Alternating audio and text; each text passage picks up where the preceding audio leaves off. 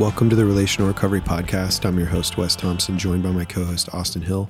Today, we're in part six on our conversation. We hope you enjoy.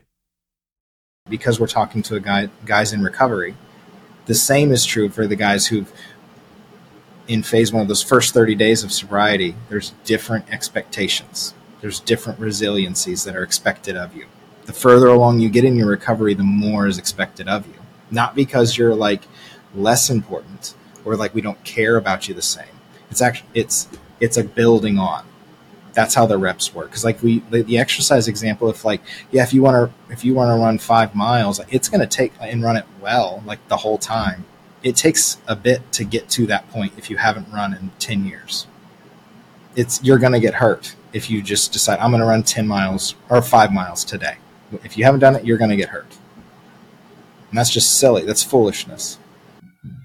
It is foolishness.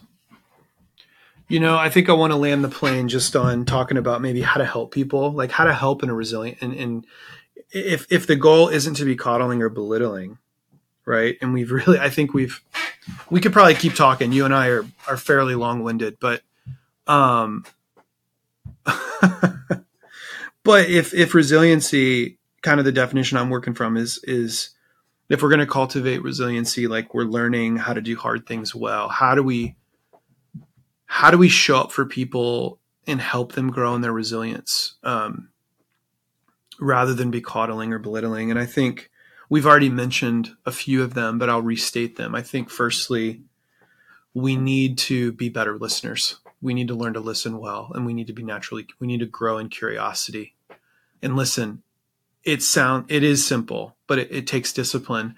And that is instead of making declarative statements too quickly, which is mean giving advice or, or, or speak or speaking and making about us, ask questions, be slow to speak, listen. You know, uh, it's like counselor 101, right? But oftentimes a counselor will be like, somebody will say something, they'll say, tell me more. And they'll just wait like our tendency is to fill the gap, to fill the silence, but instead just listen and wait. Ask a question and wait. When somebody says, Tell me more, tell me more, tell me more. Because it is so helpful and loving to listen to somebody's experience. So I wrote listening is the first one. Second thing I put down was just encourage, be an encourager if you want to help somebody cultivate resiliency, encourage them when they're in the hardship. It's like encouragement doesn't mean I'm going to do it for them.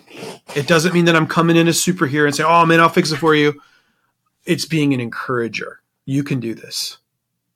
You can do more than you think you can. You can push through this. Don't give up. Don't give up.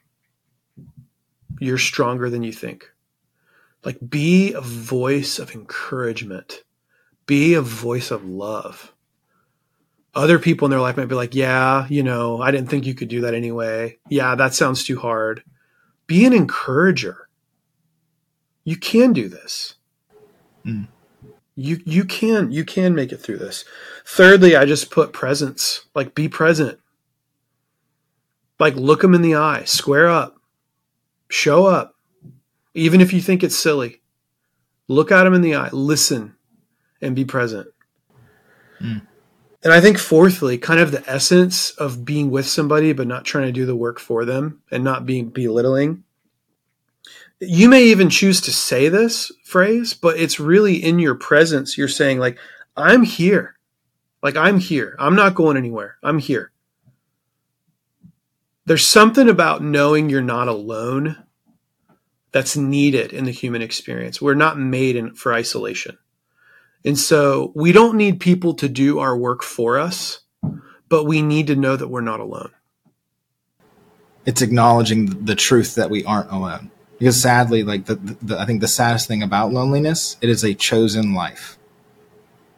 It's a choice. Loneliness is a choice. That, that I'm not even trying to be harsh, but if you're experiencing loneliness, it's a choice. Yeah, because the feeling of loneliness, as we say a lot around the refuge, is it's an invitation towards communion. Like, mm-hmm. I believe God gave us the emotion of loneliness as a marker to say, oh, I need to press in to relationship. Mhm. because I need it. That's why I feel lonely. If we were made for isolation, we wouldn't feel loneliness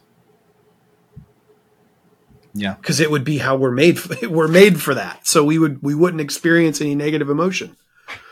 But as humans, we're wired for relationship. We are made for relationship. So I think you're absolutely correct. all of these require honesty.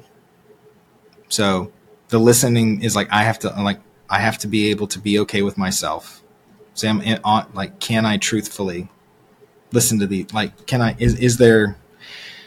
Am I able to hear the things that you're saying and focus on who you are, and then be honest in my encouragement, not not not lying or ignoring truths, and then that presence is is known as like is hearing the truth and being okay with and still being with that person. So it, it, it takes a lot of courage to do these things. Well, I want to end with a quote by Nelson Mandela. He says, Do not judge me by my success. Judge me by how many times I fell down and got back up again. Hmm. That's a good picture of resiliency. When you get knocked down, you get back up. Just like the band Chumbawamba said. Thanks for listening to this episode of the Relational Recovery Podcast. We'll be back soon with a new conversation. We'll see you then.